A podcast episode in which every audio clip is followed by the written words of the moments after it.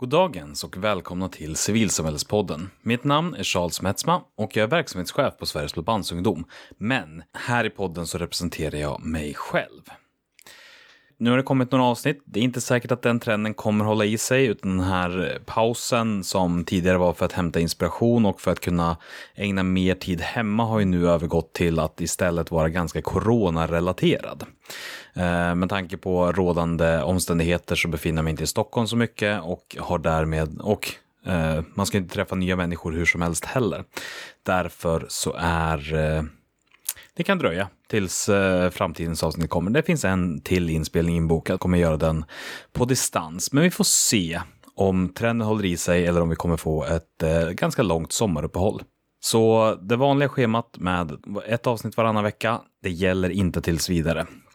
Troligtvis kommer det att återupptas i höst igen. Men nu, vignett.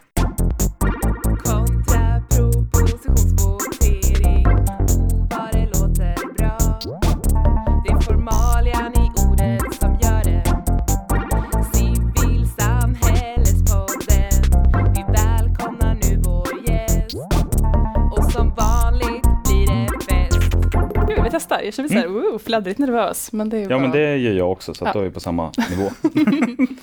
Idag sitter jag tillsammans med Amelia Wingqvist som är projektledare på Grön ungdom. Goddagens! God dag. Eh, och eh, vi hoppar rakt in. Eh, första inspelningen på ett par månader. Men vi löser det här tillsammans tänker jag. Jag hoppas det. Så, och vi börjar i den änden att du får berätta hur du blev en engagerad människa. Ja, ehm, spännande fråga, stort anslag. Eh, jag kommer från ett väldigt apolitiskt hem och liksom icke samhällsorienterad uppväxt, så att mitt engagemang kom liksom tillsammans med att jag i princip började på universitetet och flyttade till en ny stad och skulle hitta ett sammanhang och någon sa Ska du inte testa att gå med i en Amnestygrupp var det då? Och jag gjorde det och föll pladask. Liksom, helt... Bara rent på liksom, ren slump att, du, att det var just Amnesty och att du just sa ja. Alltså ingen, ingen som helst förhandskänsla. Nej, helt, eh, men också för att jag var så himla ofiltrerad. Jag Mm. hade liksom ingen referensram i det, utan eh, det första, det första alternativet var liksom ett lika gott alternativ som vilket annat. Så du hade lika gärna kunnat bli scout. Typ så. Ja. Eh, vid eh, 19 års ålder, vilket hade varit kanske konstigt för scouterna. Men bortsett från det, ja, hade lika gärna kunnat bli scout.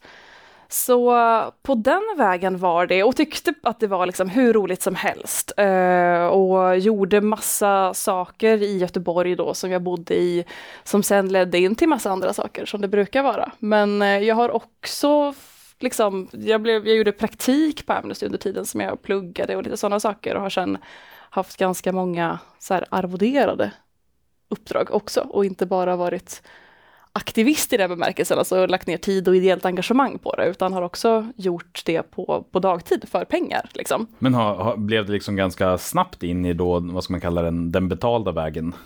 Ja, alltså livet hände däremellan. Ja. Det var ingen, ingen stringent plan. I efterhand kan det verka som att så här, gud vad noga uträknat att ta några års paus och sen komma tillbaka, men eh, Ja. besluten var inte på den. Nej men, nej, men det, det jag funderade på var mest om, om perspektiven i huvudsak kommer från att ha arbetat eller fått liksom betalt inom civilsamhället eller om det är lika stor del ideellt. Bara det att du hoppade över den biten. Um, nej men det är typ 70-30 skulle jag nog säga. Uh, det är 70 är övervägande från att komma från den betalda delen liksom, och att vara anställd för Mm. att skapa saker, se saker hända. Liksom. Och nu har jag ju titeln projektledare, uh, men det liknar för mig jättemycket det jag gjorde när jag var liksom helt ideellt aktiv också. Att här, komma på saker tillsammans med andra och tycka att det är kul att göra det och få göra det. Och det vill jag också få sagt att eh, det som har gjort mig till en engagerad människa, det är nog jättemycket att andra människor har sett mig, tagit sig tid, sagt gör det här, testa, det blir bra. Liksom. Mitt engagemang bygger jättemycket på det, på att andra har sträckt ut händer och lyft upp. Liksom. Just för att du var det här blanka pappret fram till 19 års ålder. ja men typ så. Um, men det är någonting som jag faktiskt, när jag, jag har ju reflekterat lite över den här frågan och att jag kände att det vill jag nog ta med mig, att mitt engagemang har verkligen inte kommit från att jag har blivit uppfostrad i en viss sorts värderingar som sen har tagit mig ut på en resa där jag vet exakt vad som är rätt och fel och har agerat efter min moraliska kompass i varje givet samtal. Liksom. Utan det har verkligen varit andra som har fått mig att formas till någonting som jag tycker är roligt, tycker om, men som också jag får fortsätta, jag får fortsätta upptäcka det hela tiden. Liksom. Men skulle du säga då att du är ideologiskt driven eller att du kanske är mer eh, formdriven eller att liksom sammanhanget är det intressanta? Eh, och anledningen till att jag frågar är för att jag själv är lite så. Jag är mindre intresserad av vad som görs, snarare hur saker och ting görs. Ja, jag, jag nickar, så vi sitter på inspelning. Um, nej, men jag har också mycket med det senare. Uh, Ja. Jag tycker att uh, formen och huret är jätte, jätteroligt. Så det är klart att frågorna spelar roll, liksom. Men, Ja, alltså det eh, går inte att ta bort dem. nej, nej, men precis. Men det är väl, alltså att vara i civilsamhället så är väl på ett sätt att välja en viss sorts frågor, att man gör det tillsammans med andra. Liksom. Så ja, mycket mer ett, ett hur än ett vad.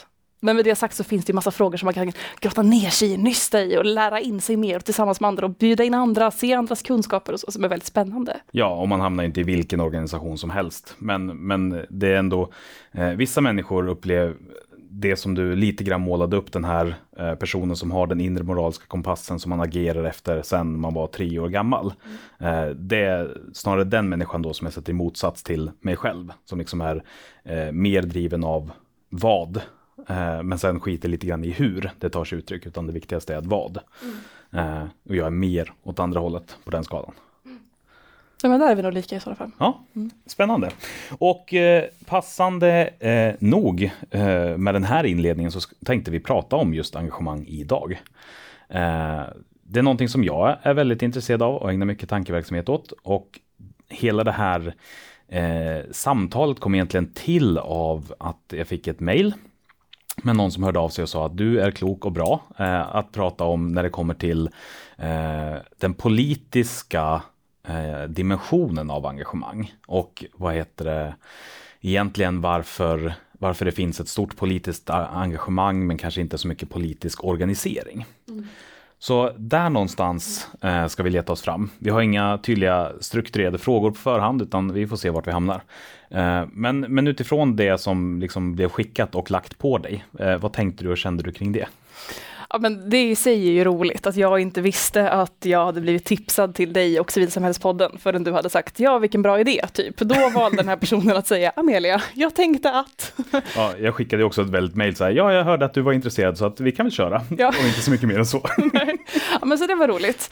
Men eh, så, så bortsett från den överraskningen så eh, är det alltid kul att hitta nya sätt att få prata om det här. För att eh, och det här, då menar jag ju såklart engagemang och utmaningarna som de stora liksom, politiska organisationerna men också de namnkunniga, tunga civilsamhällesaktörerna i stort liksom, står inför idag. Uh, för att det här samtalet upplever jag tillåts inte ta den tid det behöver. För det är mycket lättare att köra på som vanligt och då gör man per definition fel.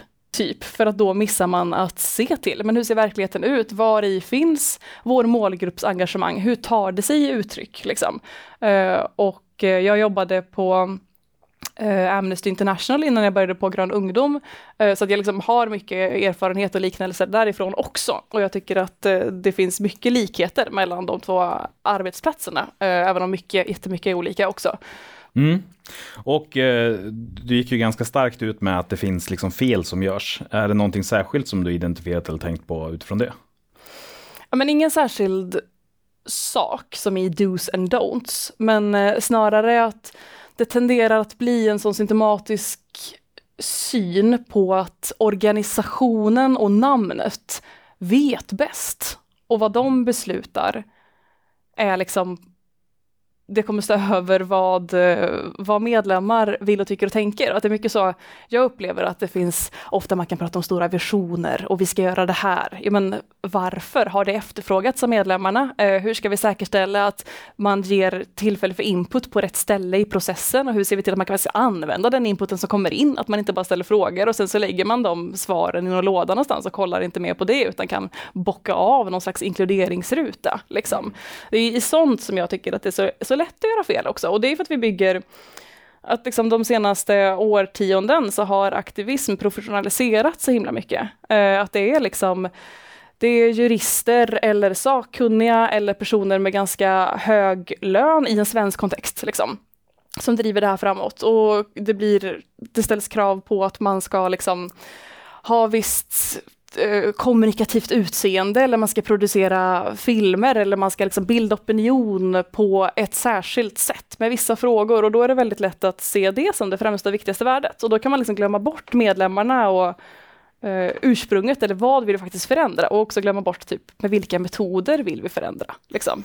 Men rent allmänt och generellt kring liksom professionaliseringen. Alltså att, att det finns en övervikt i professionen. Alltså de som får betalt och liknande. Ja, du sitter ju själv här, som jag gör. Men, eh, och ja, professionaliseringen är verkligen inte bara av ondo. Det är klart att det är fantastiskt när det finns liksom ekonomiska resurser och muskler i en organisation. Men eh, jag tycker att det finns en föreställning typ om vad en civilsamhällelig aktör ska och bör vara. Där det blir viktigare än liksom, vad är det för någonting vi vill säga och hur ska vi säkerställa att våra medlemmar vill sluta upp bakom det budskapet och hur kan vi se typ medlemmar som medkommunikatörer eller budbärare eller liksom eh, bara några som vill ta den här diskussionen vid köksbordet typ. Mm. Eh, Men, men det, finns, det finns ju på något sätt liksom ändå en inbyggd eh, motsättning i hela logiken, eh, som jag tycker mig se i alla fall. Alltså just det att man börjar på ideell basis, bygger någonting och man vill se att det är långsiktigt, man vill se att det blir stabilt och då liksom går man sen i en riktning ofta som mer eller mindre avvecklar medlems, eller åtminstone Eh, man, man kan liksom inte ha båda och fullt ut, har inte jag sett någonstans. Att man har den väldigt liksom, starka, stabila strukturen som är extremt effektiv samtidigt som man har den vilda, råa kraften som är liksom en medlemsrörelse. De två eh, liksom tenderar att motverka varandra i sin liksom inneboende struktur. En kommunikatör kommer alltid säga nej, eh, det där är fult, det följer inte den gra- grafiska profilen. Eh, och en medlem kommer kanske då tänka mer att ja, men det spelar väl ingen roll hur det ser ut. Vi måste ju få ut det här. Eh, och liksom att det hela tiden finns många sådana mikrokonflikter som gör att det blir två separata världar som på något sätt ska arbeta tillsammans. Ja, alltså Jo, det är sant på ett sätt. Sen så samtidigt så kan ju den konflikten du målade upp mellan medlemmen som bara ut med budskapet och kommunikatören som säger nej, handla typ mellan den sakkunniga och kommunikatören också. Alltså man kan vända på det och säga att det är någon jurist som bara nej, vi kan inte säga eh, stoppa det dåliga för att då måste det krävas viss lagstiftningsprocess. Alltså, det kan ju också hända. Eh, och eh, poängen jag ville komma till som jag tappade halvvägs. Jag ställer en annan fråga, jag tappade vart jag Ja. ville leda in mig. Alltså det, det är inte nödvändigtvis så att det är en konflikt, det är väl kanske ett lite starkt uttalande. Men jag tänker ändå att det finns eh, grejer som man måste vara väldigt medveten om för att man inte ska hamna i ett läge där den ena är i vägen för den andra. Alltså man måste jobba väldigt liksom, medvetet med det. Precis, och där, är ju, liksom, där har ju organisationen och de arvoderade ett, ett, en fördel, för att då kan man så här, se till metodik. Det finns jättemycket material på hur man kan jobba med aktivt deltagande, exempelvis, som handlar jättemycket om att sänka trösklar, identifiera var man kan hämta in input och liksom, som sagt, hur man kan jobba med det och skapa den typen av forum. Men det jag menar är att, eller jag tycker att vi ser att jobba på det sättet med engagemang i professionaliseringen försvinner, utan det professionella jobbar typ ja, men mer med en snygg grafisk profil. Och jag kom på vad jag ville säga förut. Det finns ju såklart jättelyckade, alltså jag, jag lyssnade på avsnittet med Ida Östensson som är tre år gammalt i Civilsamhällspodden, där hon pratade om så här uppkomsten av Fatta. Eh, det blev ju sen en stor eh, liksom organisation med muskler och som gjorde hela den här kommunikativa resan som vi pratar om nu i lite så här raljerande termer. Men det funkar ju verkligen och det var lite det jag ville knyta an till, att här, ha ett ha någonting som man vet att medlemmarna eller liksom mottagarbasen så att säga, är intresserade av och vill bära och vill göra. Jag tycker det finns, ja, där kan jag se Mm. glapp snarare än att eh, man är inne och petar på detaljnivå. För jag upplever att man kanske inte ens har den här detaljnivån att diskutera om. Liksom. Nej. Men jag tänker samtidigt, det är så väldigt lätt att hamna i eh, jag vet inte hur man kan säga det här utan att liksom låta elak, men, men det får ju hell... Jag tänker att det också är lätt att ramla ner i fällan av att man liksom behandlar medlemmarna som en kommun eh, liksom har sina medborgare, att man liksom ställer upp, nu, ni kan lämna in medborgarförslag. Alltså, eh, och vara med, även när man har en väldigt genuin och eh, bra process bakom det så blir det så lätt ehm, ja, men det är svårt att ignorera att den som jobbar heltid med det, som liksom lägger så pass mycket mer tid, eh, liksom alltid kommer vara i ett kunskapsövertag eller i ett, liksom, eh, ett övertag vad gäller att se och förstå olika mönster. Eh, och det blir liksom, ja, jag vet inte. Ja, nej men, och, och, det kanske jag slänger fram enkla lösningar, men där tycker jag att man kan gå tillbaka lite till folkrö folkbildningen, så folkrörelsens historia. Vad, hur motverkar vi då kunskapsinformatövertag? Eh, och hur kan vi se till att man har samma möjlighet att diskutera på lika villkor? Genom att möta och prata och liksom upprepa sig, ge folk en chans att förstå vad det är vi beslutar om. Liksom. Och det är lika viktigt att göra inför typ ett så här formellt årsmöte som inför, nu ska vi ha en kampanj exempelvis, vad ska den handla om? Så att eh, ja, det är klart att de som tänker och jobbar och sitter med det på heltid kommer kunna och ha ett helt annat resonemang liksom, än den som bara, shit det här känns lite fel i magen, varför det? Liksom. Mm. Men det är ju precis då som ett samtal ska föras eh, och på så lika, lika grunder. Men en spetsig fråga då. Går det att åstadkomma det i en kontext när det finns de som jobbar och de som, alltså, som jobbar heltid med det och de som inte gör det? Jag tänker att mycket av den romantiserade bilden av tidiga folkbildningsrörelsen bygger ju ändå på att alla var ideella och liksom hade en, en drivkraft som var större kanske än, än vad en lön är. Och att alla mer var på lika villkor. Det fanns ingen som hade betalt utan alla bidrog liksom gemensamt och därför fanns det inte någon som var mer värd än någon annan. Eller är det just en romantiserad bild? Alltså, jag tror att det kan vara romantiserad bild, men jag tror också att den kan vara romantiserad av den tiden. Alltså att, förstår du vad jag menar? Mm. Att det lika gärna kan vara att den beskrivningen du gav nu kanske inte helt stämde för alla som var involverade då. Liksom. Men eh, jag skulle mer vilja säga att arbetssättet borde, alltså arbetsbeskrivningen rent krasst, borde förskjutas mer åt det hållet. Att det man borde fokusera på eh, i ett jobb är att se till att alla är med på banan. För jag tror att det är, det är så man liksom bygger en hållbar folkrörelse på sikt. Jag tror att det är det verktyg vi har, liksom. bortsett från eller en jättebra, stark kommunikativ kampanj, den blir liksom sekundär ifall man inte är grundad i budskapet. Och hur får vi folk att grunda sitt budskap? Jo, men det är ju genom att prata och mötas och ha det snacket. Alltså att det är någon som är anställd som gör det, förutsatt att eh, Alltså jag, jag ser också på individen som någon som är, vet, liksom, jag vet att det är ganska privilegierat också, men eh, att liksom se på individer som människor som har val och vill vara på, liksom, vill och tycker det är kul att gå till jobbet. Liksom, säg att det stämmer, så tänker jag att då kan man arbeta på det sättet och att det inte behöver vara så himla stor skillnad på eh, avlönat engagemang och ideellt engagemang när det kommer till sakfrågan. Sen så ser uppdragsbeskrivningen olika ut. Just det. Men, men hur gör du själv då i din vardag för att liksom komma ihåg de här bitarna när du liksom måste prioritera att få fram liksom, ja, men den här projektbudgeten, den ska gå ihop och just det, nu ska vi boka eh, det praktiska, vi måste se till att alla matpreferenser och allergier går ihop sig. Hur ser du till, vad har du för knep för dig själv för att åstadkomma det Många här? post-its, många post-its där det här står uppskrivet.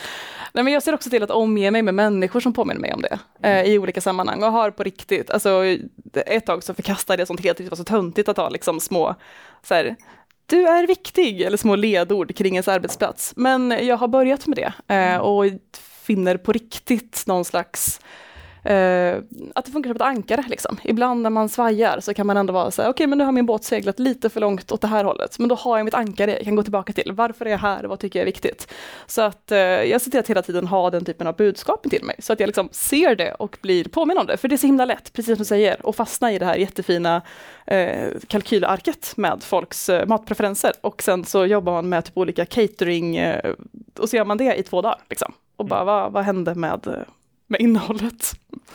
Ja, men en, ett sånt knep som, som dök upp i avsnittet som jag gjorde med eh, Josefin Blad var ju att hon alltid inför varje styrelsemöte oavsett alltid läste syftesparagrafen.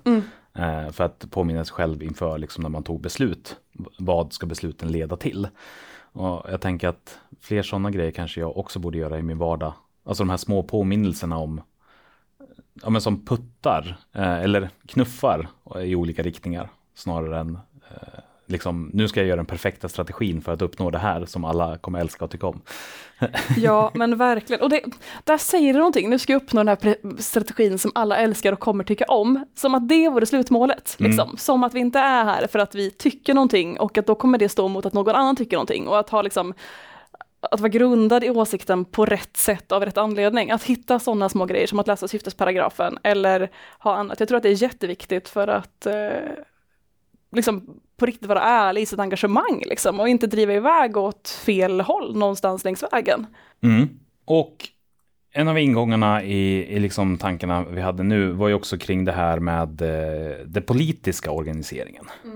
Vad, vad har du tänkt där? Vad är det som skiljer politisk organisering från annan organisering? Ja, jag har inte jobbat här så länge så vad vet jag, eller jag Nej men av det du har upplevt Ja. hittills. Nej men, sen så Grön ungdom är ju ett uh, ungdomsförbund och snittåldern är ganska ung generellt skulle jag säga. Att det är liksom gymnasieåldern som, som är engagerade i mångt och mycket. Såklart det finns undantag. Men den stora skillnaden upplever jag är att folk upplever det som att det är ett mycket större ställningstagande att engagera sig politiskt än på något annat sätt. För att det finns eh, en föreställning om att börja med politiskt engagemang, då ska man typ kunna stå till svars på exakt samma sätt som Ulf Kristersson eller eh, Stefan Löfven gör i princip. Alltså, och det finns också en, eh, och det tror jag för man bekänner färg inom citationstecken och då finns det någonting annat. An- andra har liksom redan en för en förförståelse för vad du kommer då med för åsiktskit liksom och att sen kan attackera eller ifrågasätta därefter. Liksom. Just det, att det, att det blir inte bara ett stort åtagande i form av vad jag ska göra och det kan kännas läskigt att, ja men det kan ju vara läskigt att gå in i en styrelse, jag vet inte vad det kommer innebära, hur mycket ansvar får jag, vad gör jag? Men här kommer också då någonting som, alltså en identitetsparameter. Ja, men precis. Så det tycker jag är en stor skillnad. Eh, och att det avskräcker också många från, från att engagera sig och gör också att eh, de, i mångt och mycket så finns det medlemmar som är så hängivna, så dedikerade, som kan liksom allt. Som kan prata om när vi grundades och vad olika språkrör har hetat och dess inbördes relationer, liksom hela den biten. För att det, jag tror också att dels så finns det en sån statusparameter i det. Eh, att historiebyggandet är jätte, jätteviktigt och att det är liksom en, eh, en kultur som föder sig självt. Liksom. Nördfaktorn. Eh, nördfaktor, ja, men, men också för att det kanske är så som man upplever att jag behöver kunna det här liksom, partiets historia eller de ideologiska bakgrundsresonemangen, för utan det så är jag inte värdig att vara medlem i det här. Finns det alltså skrifterna som man måste ha läst och kunna recitera valda delar ur, typ? Eh, det gör det säkert, säger jag lite härligt okunnigt. Ja. Mm.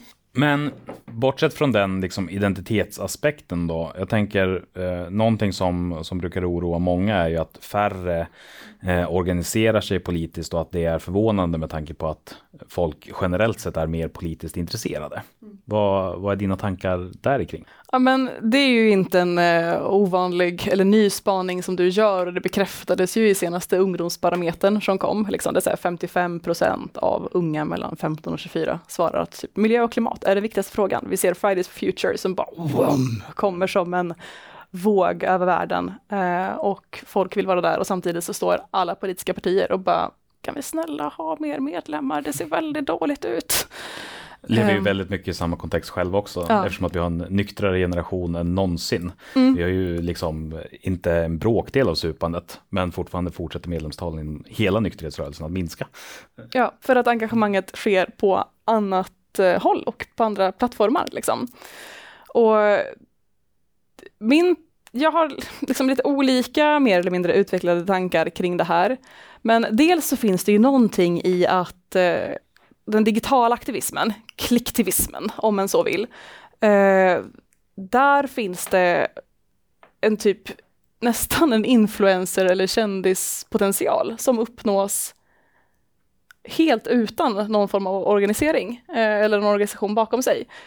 Nu tänker jag absolut inte säga någonting om Greta Thunberg som person eller så, men det hon har blivit tycker jag kan bli, ses ganska symptomatiskt på det här. Liksom. Att Greta är inte eh, Fridays for Future, Greta är Greta och som jag, och hon har typ försökt lämna över ordet till andra företrädare och säga att det finns många fler än jag, men alla vill ha henne. Alltså, eh, det sätt som folk är engagerade på i eh, politiska frågor idag. Dels eh, så ser vi också, det, det här är en parentes, men vi ser ju också att folk är mycket mer hängivna en sakfråga eh, än ett helt politiskt projekt eller en Mm. hel liksom, eh, stadge, en stadga hos organisa organisation. Folk identifierar sig i begrepp som typ antirasist eller feminist eller eh, festprisse typ. Inte riktigt, men Ja, men det politiska projektet är lika mycket ett identitetsprojekt. ja. Inte bara det att man signar upp för ett identitetspaket om man går med och säger jag är med i det här partiet, utan också att det politiska är en del av personen.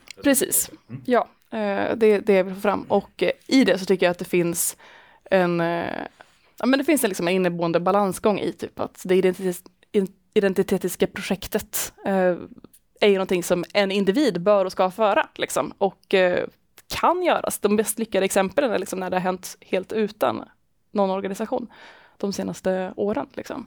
Men, eh, men skulle du gå så långt då och säga att liksom de politiska partierna har spelat ut sin roll, att vi borde gå över till influencer-parlamentarism?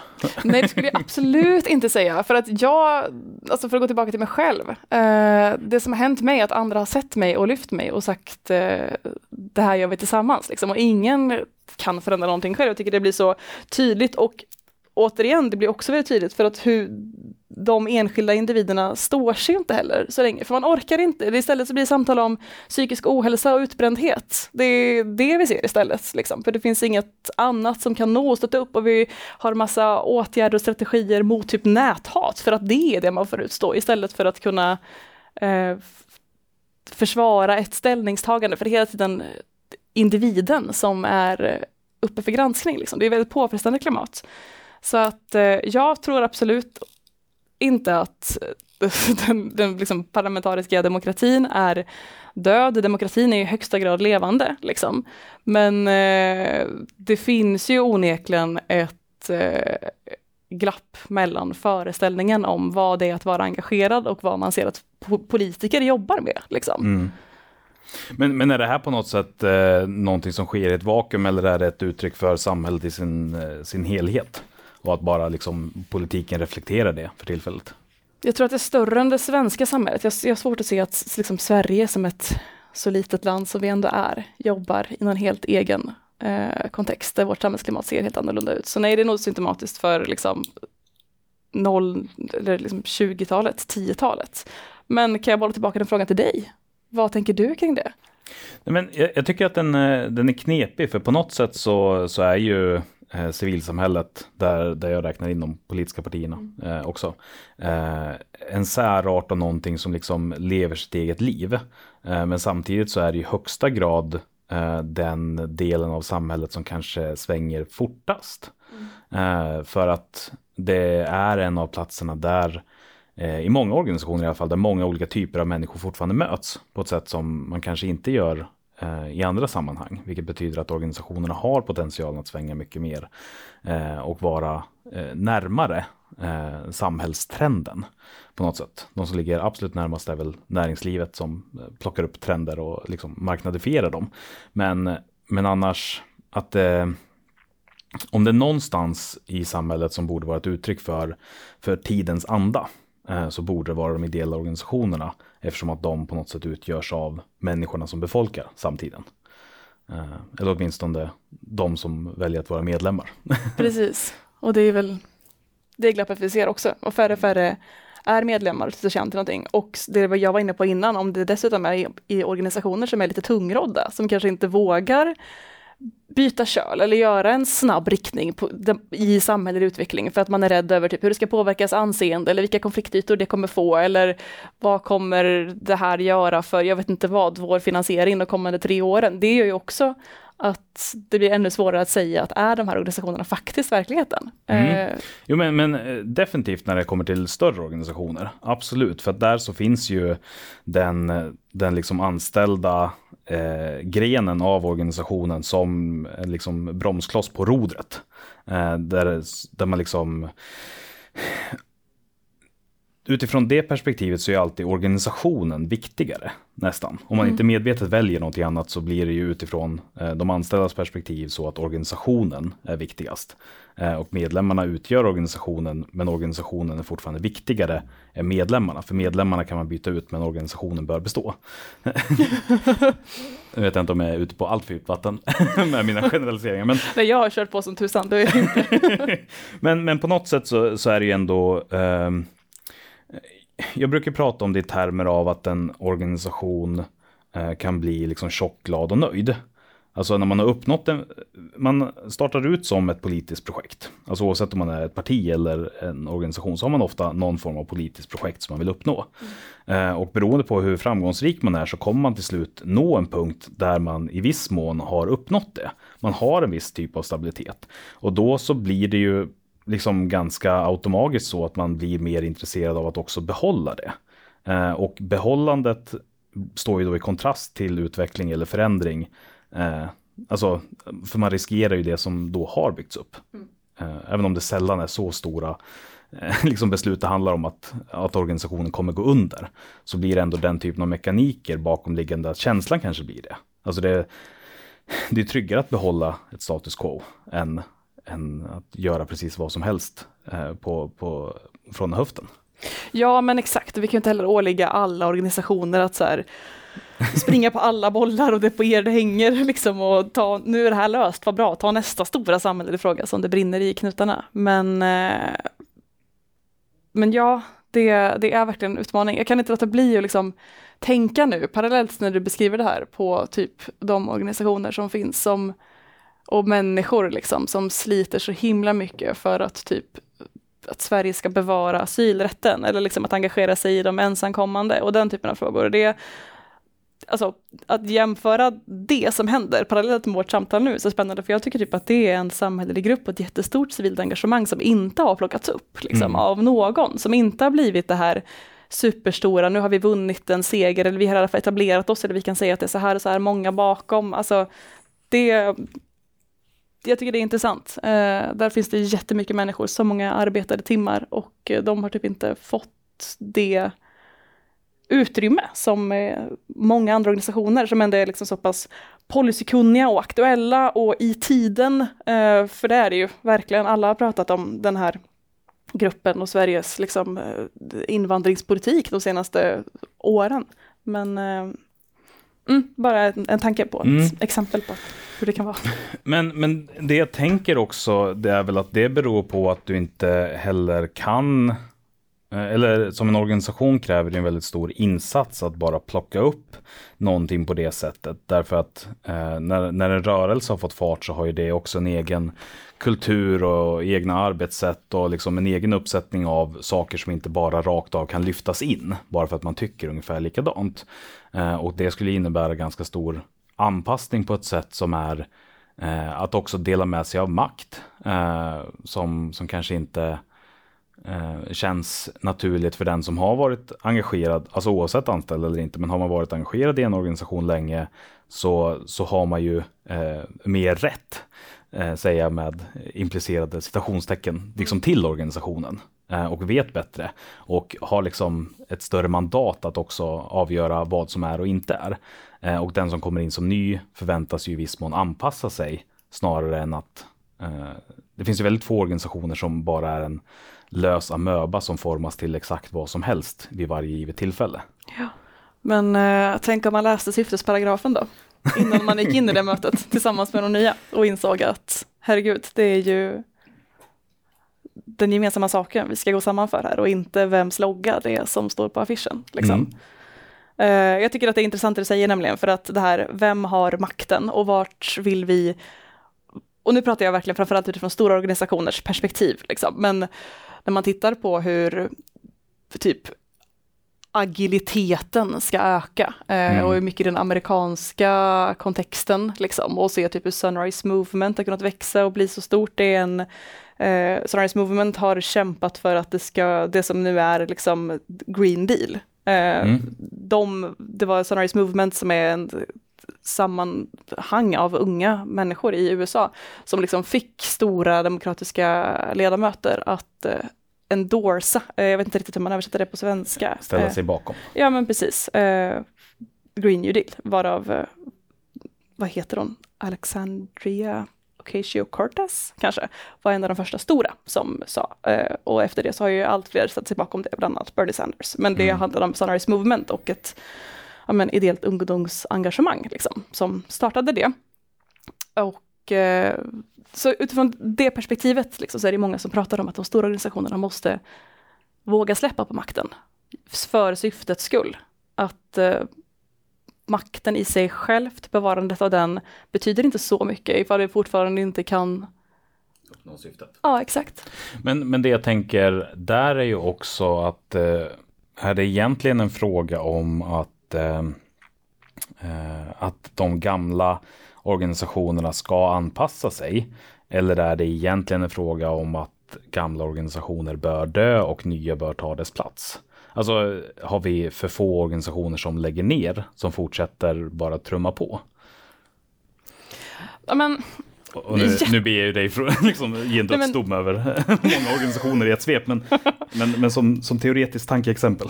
ja, och jag vet inte ifall det är så att man behöver bränna allt och bygga om någonting på nytt. Liksom. Det kanske är så att det finns eh, att man snarare kan jobba med flexibilitet och möjlig, möjlighet att, liksom, det blir ju en win-win då, när en stor organisation kan säga vi kan ställa det här åt sidan, vi kan lägga det här över bord för att jobba med det här istället, vi kan hjälpa er med våra resurser, eller det kan vara som en så, så pass enkel sak som att vi kan låna ut vår plattform, typ, till det här, för att ändamålet är det viktiga och det kan vi backa. Så att jag vet inte om alla måste brinna, för generellt, liksom brinna som i bränna upp, men eh, mer samarbete generellt hade varit önskvärt. Det finns också ett sammelsurium av massa olika organisationer, stora som små, på liksom lokal, regional och nationell nivå som jobbar för ungefär samma sak och att man bara kunde se mer kluster.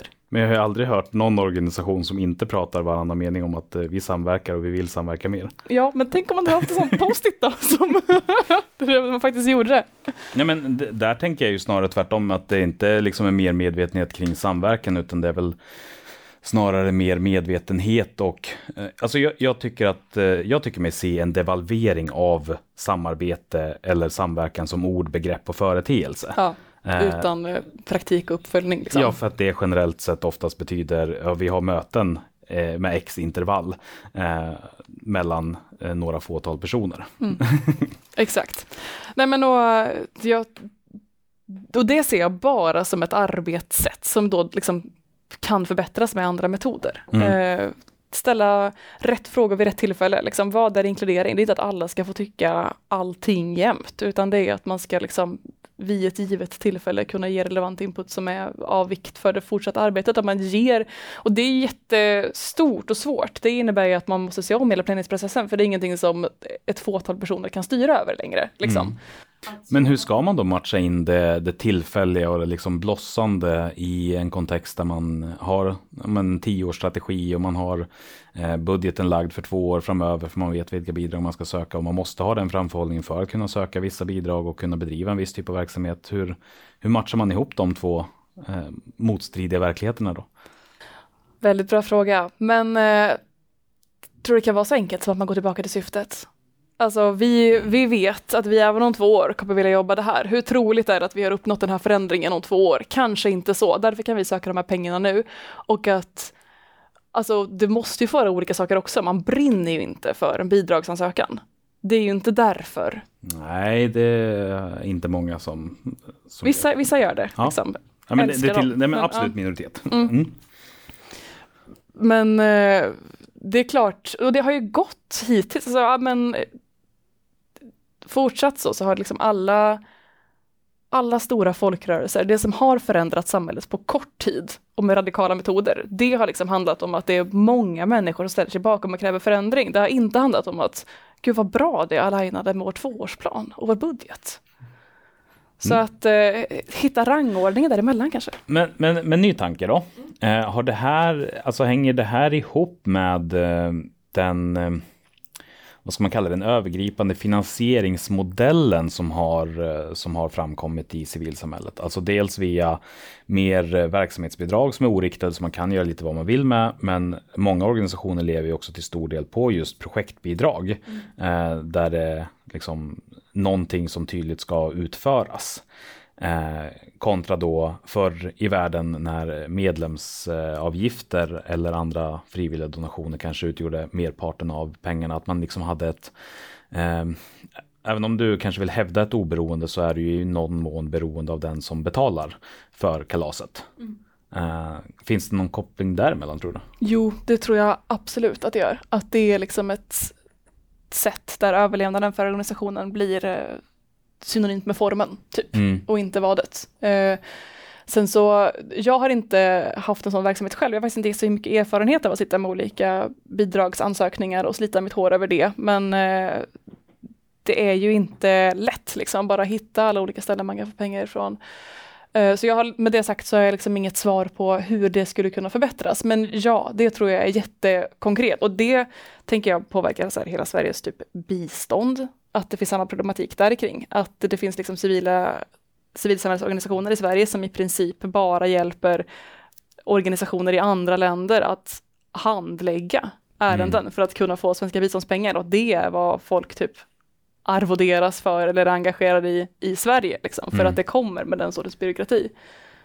Så att eh, ja, Mm. Men, eh, men frågan är då om eh, vad, vad kom först? Var det eh, att man uppnådde att stat och andra blev mer intresserade av att dela ut pengar? För det tänker jag, det är ju en folkrörelse från första början att överhuvudtaget liksom säkra den typen av stabila finansiering som ändå finns för civilsamhället som är relativt världsunik. Eh, om man ser till mängden pengar eh, som ändå ges ut eh, till folkbildning och till organisering av olika slag. Ehm, var det liksom någonting då som man inte borde ha arbetat för? Eh, Var det någonting som dödade det hela? Eller eh, ja, man hade lika gärna kunnat vandra åt USAs riktning att det är mer företagsliknande eh, struktur på ideella organisationer också. Osorterade tankar. Nej, men den, den amerikanska modellen när det hela tiden handlar, eller när det är upp till var och en att sörja för sitt. Och liksom, då finns det en, den här what's in it for me dimensionen alltid, som jag tycker är lite obehaglig. Eh, alternativt att det kan vara ett, en företagsledning som kommer upp och köper med liksom oärliga intressen eller icke-transparenta eh, tankar bakom en, den typen av stöd. Liksom, som, eh, som inte känns så himla bra i ett demokratiskt och eh, välfungerande civilsamhälle. Ehm, jag, jag tror att den svenska, den svenska modellen, eh, det här systemet där, man del, där det finns så mycket pengar till civilsamhället, är av godo, men det kanske snarare är tidsbundenheten och krav på återrapportering. Att framförallt med den, den typen av täta intervaller, alltså att mycket, att vi har en stat som ser till att liksom de samhälleliga resurserna de facto tillfaller samhället. Det kan jag inte se liksom ideologiskt eller bara konstatera att det är någonting negativt. Det, där tror jag att det är mycket mer att tweaka på huret. Liksom. Just det, men, men går det då att hävda, om, om vi nu i ett trollslag skulle göra om all eh, offentlig finansiering som är projektbidrag idag till oriktade medel. Eh, hade man kunnat, eh, för argumentet mot det brukar ju oftast vara då att ja, men vi måste ha kontroll på vad eh, våra gemensamma pengar går till. Hade man kunnat eh, uppnå samma sak med helt liksom, oriktade medel också? Det vore väl spännande att testa. På ett sätt, de som tar emot den här typen av medel idag, det finns ju folk som fuskar och liksom inte använder det på sättet det är tänkt idag ändå, men liksom bakom förenings och formalieformen. Så fråga, liksom, jag vet faktiskt inte ifall det skulle vara så att projektbidrag, icke-specifika, att, eh, men sen så skulle man kunna ändå kunna ha krav på att det ska vara en demokratisk organisation och ha en viss typ av struktur, absolut. Så att det är inte att släppa allting, tänker jag. Men det har vi ju sett eh, inte helt lätt heller i demokrativillkorsutredningen. Nej.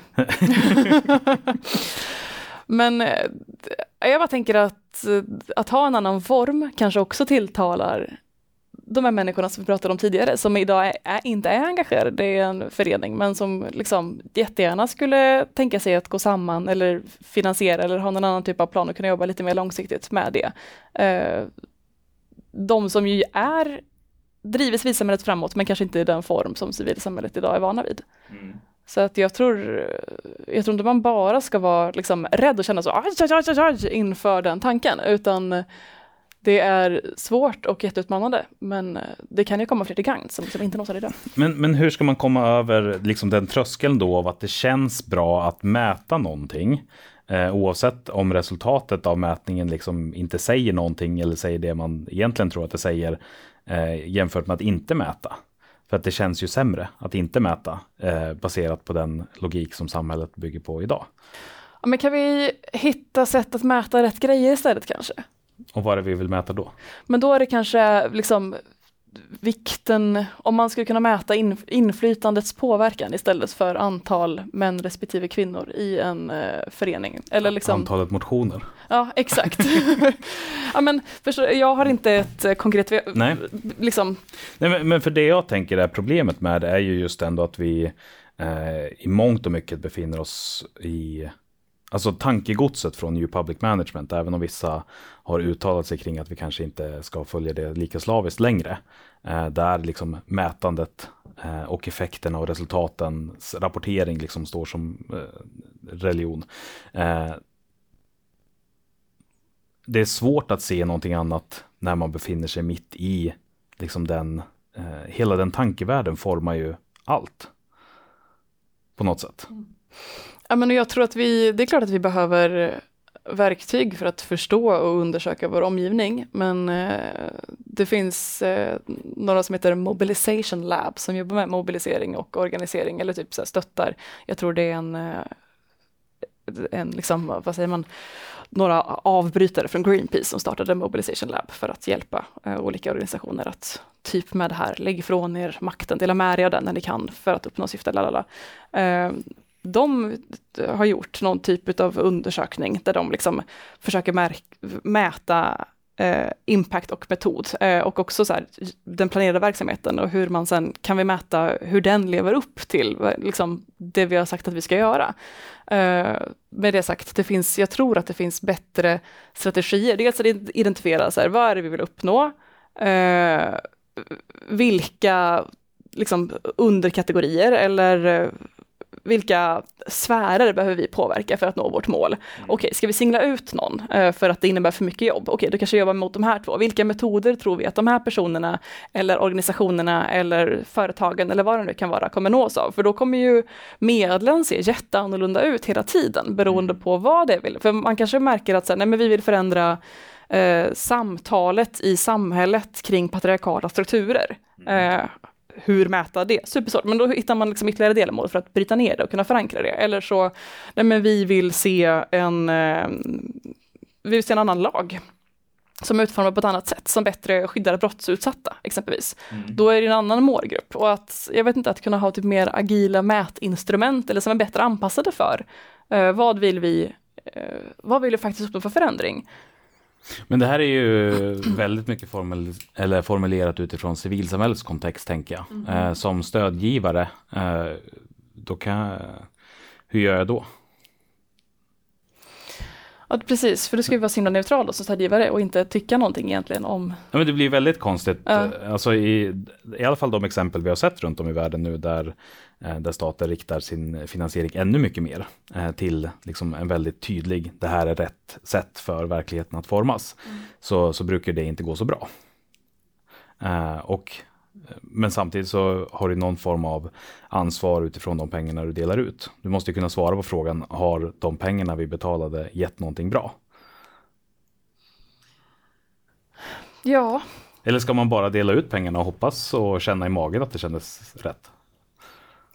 Det är ju inte fel, men, kan, men kan så många Alltså, är det så många idag som säger att alltså, ja, jag vet att pengar är en bra sak för att Ja men nu har du ju ändå siffrorna du ja, kan precis. liksom lämna emot att ja, men, målet var det här, målet uppfylldes, alltså var det bra. För att det finns liksom en mellan mål och effekt. Ja. alltså användes pengarna till det de skulle göra och det hade vi sagt på förhand var en bra sak för det vi sa ja till ansökan. Alltså det finns ju ändå en, en logisk struktur av att så här, det kommer in en ansökan, den radar upp x antal mål. Eh, oavsett effekter är ju sällan någonting som, som man behöver beskriva, utan det är oftast eh, typ mätbara mål. Och har man sen då i slutändan eh, lyckats uppfylla de siffrorna, då var det ett lyckat projekt. Ja, jag, jag tänker ju bara fritt här nu som jag liksom inte har... Ja, vi har spårat långt bort från det vi började. Ja, exakt. Det, Och, vi är ute på väldigt fria marker. ja. Kul att göra det, men eh, nej, jag ska väl inte uttala mig allt för mycket, men det skulle, alltså jag tänker någon slags, om man skulle kunna sammanföra medel, säg att man eh, skulle kunna få viss procentsats av finansieringen till den här typen av eh, kvantitativa uppnåbara mål. Men sen så finns det en annan procentsats som utgör det totala beloppet som kommer följa med eh, oavsett vad. För att, och då att man kanske kan ha liksom längre krav på eller längre tidsperiod att rapportera kring. Eh, vi vet att det finns liksom massa olika avvägningar och olika personer och muskler som behöver komma in vid olika tillfällen och det kan vara liksom pengar som inte behöver eh, redovisas lika kontinuerligt eller försöka komma med ett effektmål längre fram eller något sånt. Det, Mm. Men eh, den andra varianten av tanke det är ju att, eh, eh, att ansvaret ligger hos civilsamhället självt. Eh, att snarare titta på hur kan vi se till att få in mer pengar från medlemsavgifter eller ha ja, men en omfördelningspolitik inom den egna organisationen. Alla har kanske inte råd att betala 10 000 per år, men några kanske har det. Eh, och att det snarare handlar om hur, hur ska vi få pengar från medlemsbasen, eh, vilket många tittar på också med mer givarstruktur. Eh, men då tappar man i min mening lite grann också eh, liksom själva organisationsgrunden med medlemsbiten. Men eh, hur, hur får man mer pengar från, är, är svaret istället att få mer pengar från sina medlemmar?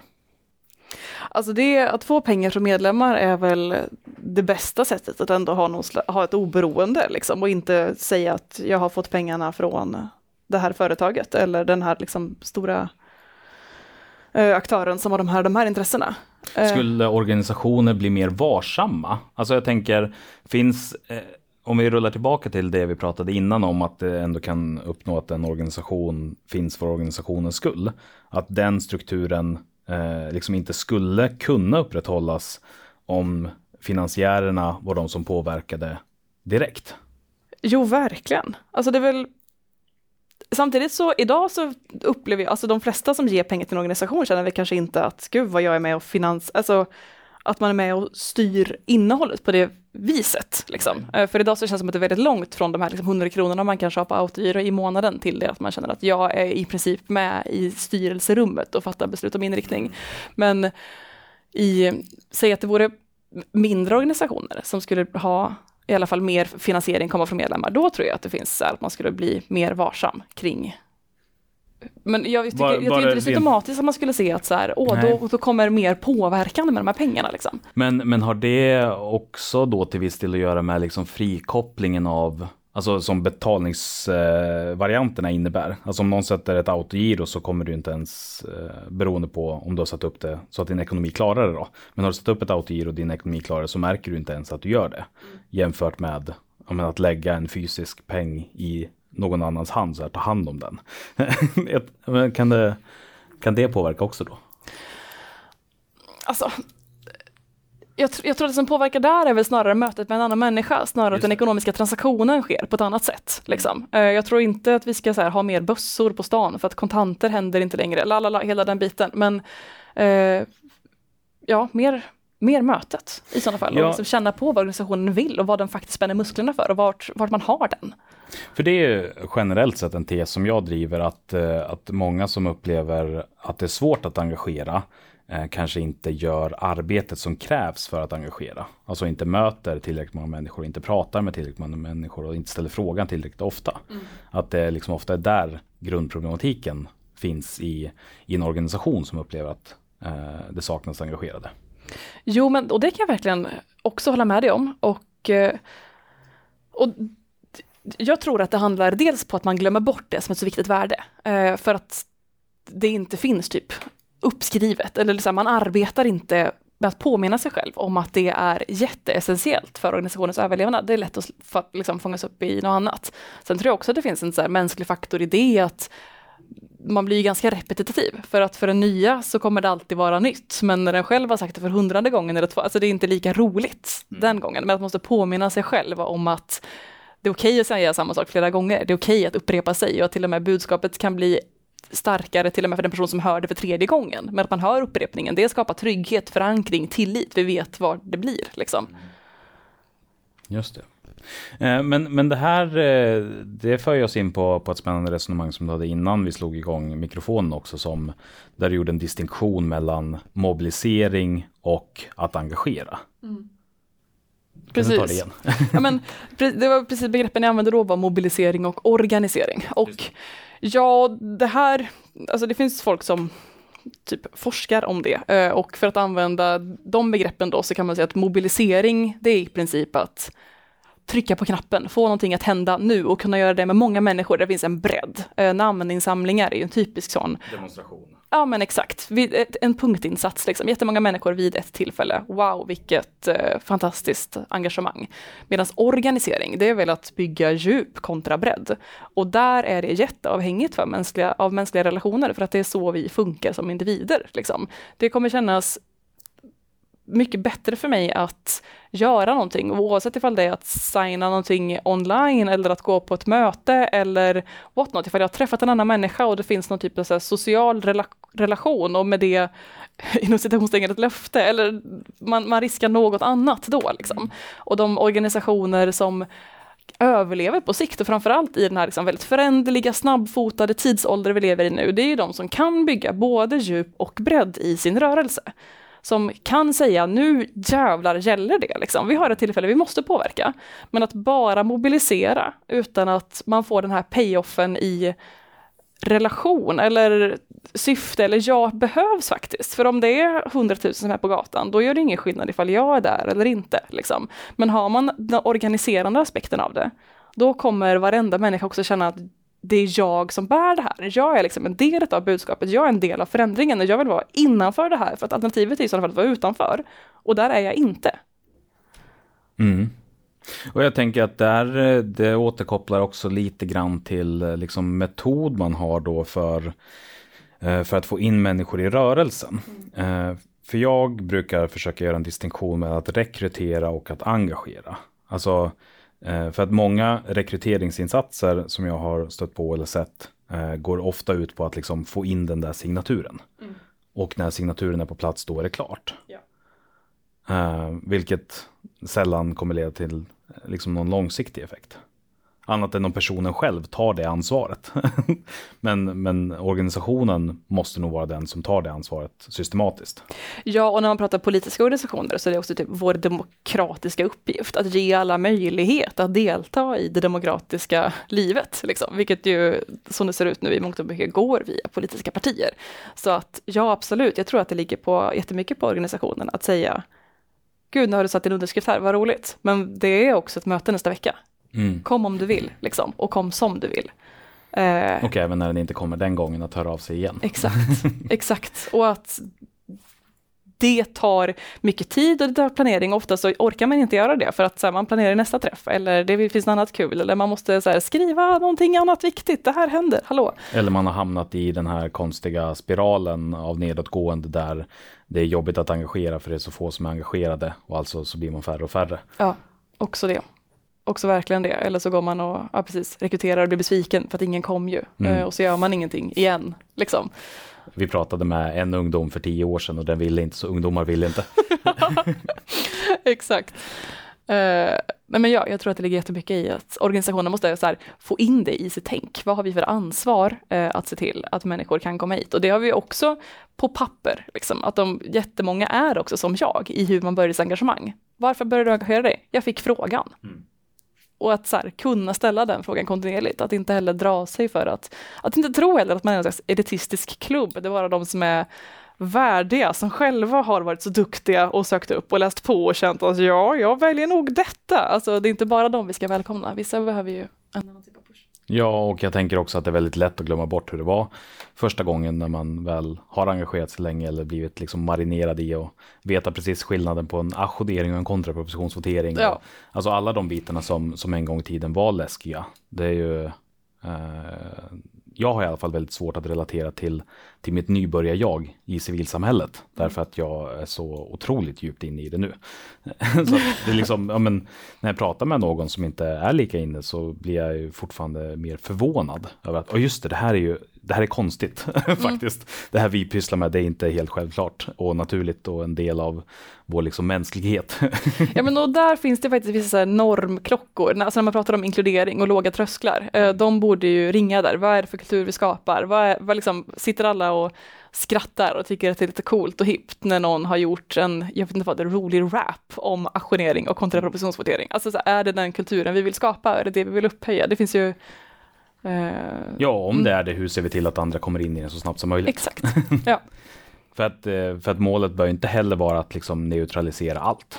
Nej, och ta, ta bort dess betydelse, nej absolut inte. Jag tycker att det, i vår, i liksom det folk, folkrörelsebyggande Sverige, att vi har ett samhällsliv som ser ut som det gör, så måste vi också känna till vår historia, absolut. Mm. Ehm, nu har vi pratat runt omkring om mycket olika varianter. Ehm, och eh, jag hoppas att det i efterhand finns någon stringens i det. Ehm, jag har haft väldigt kul i alla fall. Jag med, det Eh. finns ju som en bäck. Men den, den har stringens, men den ser väldigt olika ut. Liksom. men, men finns det någon tanke som, som har dykt upp som, som vi inte har pratat om? eh, som du vill lyfta? Nej, det tror jag nog inte. Jag gick inte in hit för att säga någonting särskilt. Liksom. Eh, och eh, Nej, jag vill, men jag vill, jag vill nog bara på fortsätta prata engagemang, liksom. och vad det är och varför det är viktigt, varför det betyder någonting för just vår organisation eller förening. Liksom. Det är väl det jag vill skicka med. Och är det just samtalen då eller är det handling? För att jag, jag upplever ändå när jag är ute och far att det finns ganska mycket samtal. eh, Men, men kanske mindre handling. Ja, men jag har inget, eh, vad skulle, jag skulle typ leta fram en kortlek som man ganska enkelt kan sitta och ha, ha en form att föra samtalet vidare i. Liksom. Eh, att det föl- följs av någon slags åtgärdsplan. Men det har väl många gjort innan mig Men- och oss. Ja, men kanske att det ändå finns någon slags systematisk tanke bakom det. Att det inte bara Ja men är- precis. inte som samverkan. Nej, inte mer samverkan. Eh, ja, Eh, vi pratade ju precis innan vi slog igång också om vi skulle sätta det här i kontext till den pågående epidemin eh, som är. Nu spelar vi in det här i slutet av april så att oavsett vad som sägs så kan ju saker och ting vara väldigt annorlunda. Men, men finns det någonting där som du har tänkt som liksom blir relevant utifrån eh, en krissituation som den som pågår nu?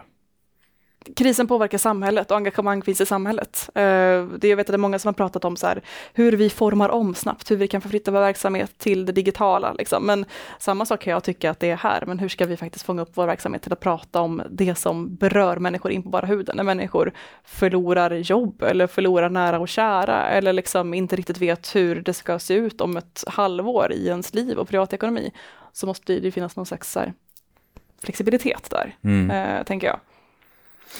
En sak som, som jag har reflekterat över som jag kom på nu, det är ju att det är, det är spännande när, eh, när saker och ting som man gör i vardagen flyttas över till det digitala. Eh, för att det är när man tar en praktik och bara byter liksom, metod för att utföra den, så är det väldigt många eh, uppenbarelser som har dykt upp av olika slag. Eh, jag kör ju årsmöten och sånt på sidan också. Och där är det väldigt många som plötsligt nu har fått en insikt i ja, men, fördelning av talartid eller liknande. Därför att nu när det sker liksom, i en digital kontext så finns inte samma, eh, vad heter det på svenska, resilience. Eh, Ja, men typ motståndskraft motstånd. Ja. till, till liksom praktiker som annars är normala och vardag. Eh, och det tänker jag också eh, är någonting som märks väldigt tydligt eh, hur, hur väl det går att flytta över verksamheten till det digitala och också tala lite grann om vad det är för verksamhet man har i vardagen. Alltså, går det ganska lätt att flytta över den, då finns det nog liksom starka mänskliga band mellan om man liksom jobbar tillsammans och får det att funka. I de allra flesta kontexter i alla fall. Eh, och motsatt likadant. Jo men eh, det, det stämmer nog verkligen. Eh, Precis, eller så finns det en väldigt rigid struktur som är lika lätt att följa online som i, eh, i det fysiska rummet. Eh, Men att- bara för att du sa det, det är också kul att mäta, mäta rätt och relevanta saker. Vi har ju, eh, Grön ungdom har ju talartid eh, på sina årsmöten. Så det är ju, säg att man började mäta en sån sak så hade man ju kunnat identifiera det på ett annat sätt än att tvingas in till den digitala formen. Och då bara, Mm. well hello. Men, men det där är också spännande, alltså den typen av eh, metoder som det liksom går någon slags eh, eh, trender i. Alltså och eh, när, när det går från att vara Alltså att man har identifierat ett problem till någonting man gör, men sen fortsätter göra. Vad, vad, är, liksom, vad man uppfyller då? Eller har metoden fortfarande relevans? Mm. Precis. Eller är det bara en ny kultur som, som liksom har skapats och är lika osynlig som den man hade innan? Jo men verkligen, eller är det så att man ser att så här, ja, men, eh, taltiden är ganska jämnt fördelad, men man presenterar den fortfarande som att så här, det är ett stort problem att det är så ojämnt. Och sen så bara, siffrorna pekar inte riktigt på den verklighet som vi beskriver. Liksom. Och varför fortsätter man då lägga engagemanget på och eh, den ideella eller betalda resursen på att liksom upprätthålla det här systemet och fortsätta mäta det? Killer darlings är det du säger helt enkelt? Eller? Ja, men det, det gör så ont. men men det, det tycker jag nog ändå är ganska sammanfattande för, för hela det här samtalet. Ja. Alltså eh, det kontinuerliga ifrågasättandet och eh, att försöka blicka på verksamhet och praktik eh, utifrån dels vad man egentligen vill uppnå och vad man gör och varför man gör det. Alltså att, eh, att ha en kritisk blick på sig själv. Vilket är ganska lätt när man säger det så. Det är bara att göra. Ja, det är bara att göra. Skriv en post-it. Någonting annat du vill lägga till? Nej, det tror jag inte. Nej. Jag behöver inte säga vad jag är stolt över och misslyckats med. Jo, Fan. det är dit vi har kommit nu. Okej. Du får välja själv vilken ordning du tar dem. Ja men det här har jag ju på riktigt inte tänkt på. Nej. Eh, så... Ja men... Eh, jag har misslyckats med så himla många saker, eh, så det är svårt att välja bara en. Men jag, ofta så tycker jag att jag blir Alltså jag försöker prata om det här du och jag har pratat om nu, så ofta och så mycket jag kan. För att plantera det fröet, bidra till den kulturen och liksom lite så här, be the change you want to see, inom citationstecken, det kan låta fånigt, men eh, jag försöker eh, jobba med det i min vardag och i min praktik. Liksom. Och det är klart att varenda gång jag märker att jag har avvikit från den vägen, att det svider till lite och att det känns som ett ganska stort misslyckande, för jag vill vara så transparent som möjligt med att det här är min agenda. Och sen så blir det som att jag uppträder i det rakt motsatta. Liksom. Eh, och det kan ju vara allt från att så här, och nej, jag borde liksom ha, ha förankrat innan jag ställde fråga till de här externa, la la la, till, till kanske större saker. Eh, men det är ju inte så lätt att leva som man lär. Det är verkligen inte lätt att leva som man lär. Jag, jag håller ju föreläsningar om hur man engagerar och hur lätt det är. Jag driver Ja. tesen att det är superlätt, bara man liksom gör jobbet och tänker på det. Eh, Men jag har ju också en lokalförening där vi inte har rekryterat en ny medlem på fem år. Eh, Trots att vi säger att vi vill det. Eh, För att vi gör alla de misstagen som, eh, som jag pratar om att man inte ska göra. Precis. ja men vad skönt, blev det här ditt misslyckande Charles? Så kan jag gå över till någonting som jag är stolt över. Jag- tar över det från dig. Um, um, ja, men svårt att leva som man lär, verkligen. Och Men, men eh, bara för att det ska finnas någon slags lärdom i det. Finns det någonting du medvetet gör för att liksom, förutom de här post-it-lapparna som du nämnde innan, eh, för att hindra dig själv från att eh, falla ner i den fällan? Nej, faktiskt inte. Eh, Men samtidigt så är det ju någon slags levande praktik. Alltså, det är mycket lättare för mig nu än vad det var för ett år sedan att se de här flaggorna eh, och att bara känna igen ett beteende. Eh, För att man lär känna sig själv och att ha upptäckt att man gjort något fel någon gång blir såklart, det är lättare att undvika det nästa. Alltså det, det är ändå något slags tänk tycker jag som gör att jag, är mycket, jag har ändå blivit mycket bättre på att fånga upp det än vad jag var för ett tag sedan. Men, men men just det här då att både ha det som ett internaliserat mantra, men också då externa faktorer som, som påminner dig generellt är någonting som leder dig dit du vill. Ja men verkligen, och som sagt, jag har mycket, jag har många personer som inte vet om det, men i min närvaro som jag kan tänka sig, vad skulle den göra nu? Eller vad skulle den göra nu? Alltså jag har många, många vänner runt mig som eh, i, i en, liksom, i mitt huvud som jag pratade båda mycket med. Ah, ja, ja. Eh, att jag, Men, jag, men det låter supereffektivt. det är det faktiskt, gud För- vad de hjälper mig. För att bilden av människor är ju så mycket bättre än människor generellt. Precis. ja, men så, så många sådana har jag, Mm. eh, Posit och Spirit eh, People. Någonting du är stolt över då? Ja, det är klart att jag är stolt över massa saker också. Men på riktigt så kommer jag nu beskriva en, en känsla. Men jag var ganska ny på det här jobbet. Jag skulle arrangera en, en förbundskonferens, hade liksom inte träffat medlemmar så mycket. Det var någon månad efter det att jag började. Liksom.